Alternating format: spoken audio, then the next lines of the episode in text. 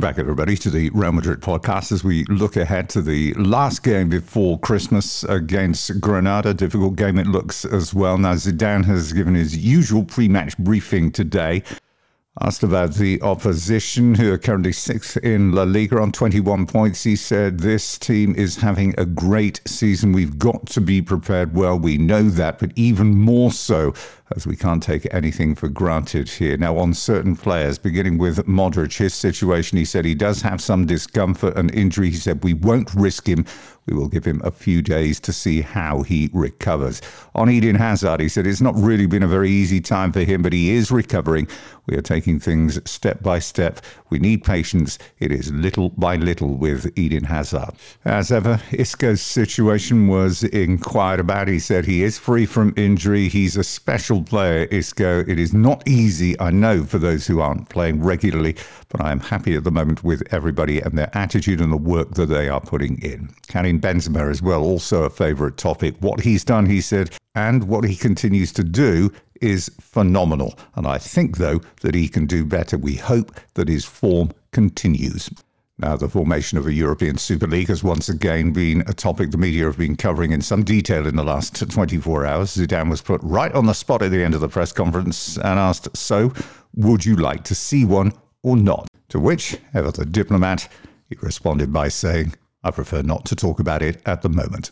So training completed late yesterday. The squad list out for today's game does include Odegaard, it does include Isco and Hazard, Jovic and Mariano. Vinicius has recovered from the uh, bout of gastroenteritis that he had. Modric is the only one not involved. On to the views then of Granada coach Diego Martinez. He said each game we play is very different. It is important that we play with personality and daring against Madrid. These are one of the best teams in the world. We know that, but we won't forget our identity. On Karim Benzema, he said, Well, the only way you can stop him is to have him on your team. Let's hope he doesn't have a good day few other stories making the news before we look in more detail at Granada. Lots of coverage of Iker Casillas' return to Real Madrid as part of the Real Madrid Foundation.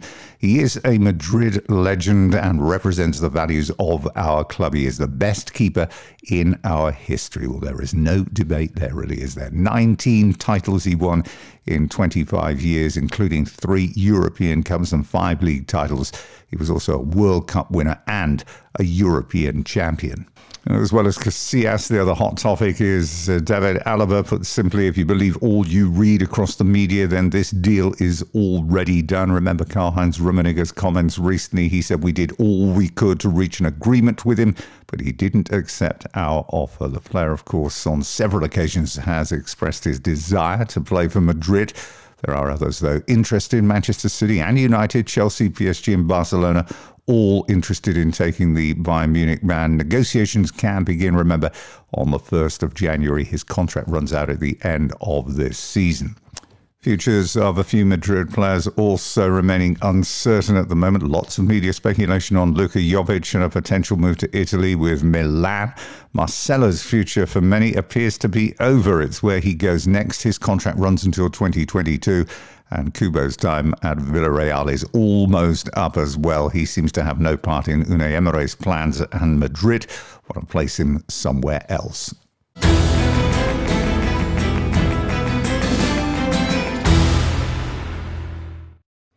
Let's look in a little bit more detail at Granada, who begin the day down in sixth place in La Liga. They've been on a real upward curve for two seasons now since promotion last year. And of course, Diego Martinez coming in. They finished seventh in the first season back, got into Europa League, and they've had a really impressive European campaign as well. They've made the knockout stages where they will meet Napoli in February. Now, they're currently on a run of four games without conceding a goal, which is impressive going indeed. And away from home, there have been good and bad days this season. They were beaten 6 1 by Atletico earlier this season, but they've also won on the road in Eindhoven and Malmo in Europe, and they've won against Getafe in La Liga. Now, overall, it's the 49th meeting between these two 34 wins for Madrid, 8 draws, and just 6 losses. In the last 17 meetings, Madrid have won 16.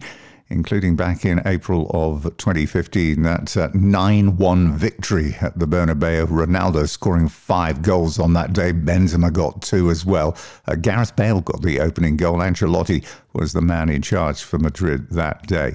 Now, Granada's one win in that time came back in February of 2013. And believe it or not, it was a Ronaldo own goal on the 21st minute. Uh, Granada have never really had any luck in Madrid. There's only been one win here. That was back in January of 1974. Felix Lorenzo Garcia's goal down Molowny's team. Let's take a look then at the tale of the tape. Madrid played 14 matches to 13 for Granada, 25 goals scored. Madrid 17 Granada shots over the course of the 90 minutes, 13.5 for Real Madrid, 9.5 only for Granada. And in terms of shots on target, though, 4.6 for Real Madrid, 3.5 for Granada. Possession of 57.6 average this season for Madrid, 44.5 for Granada.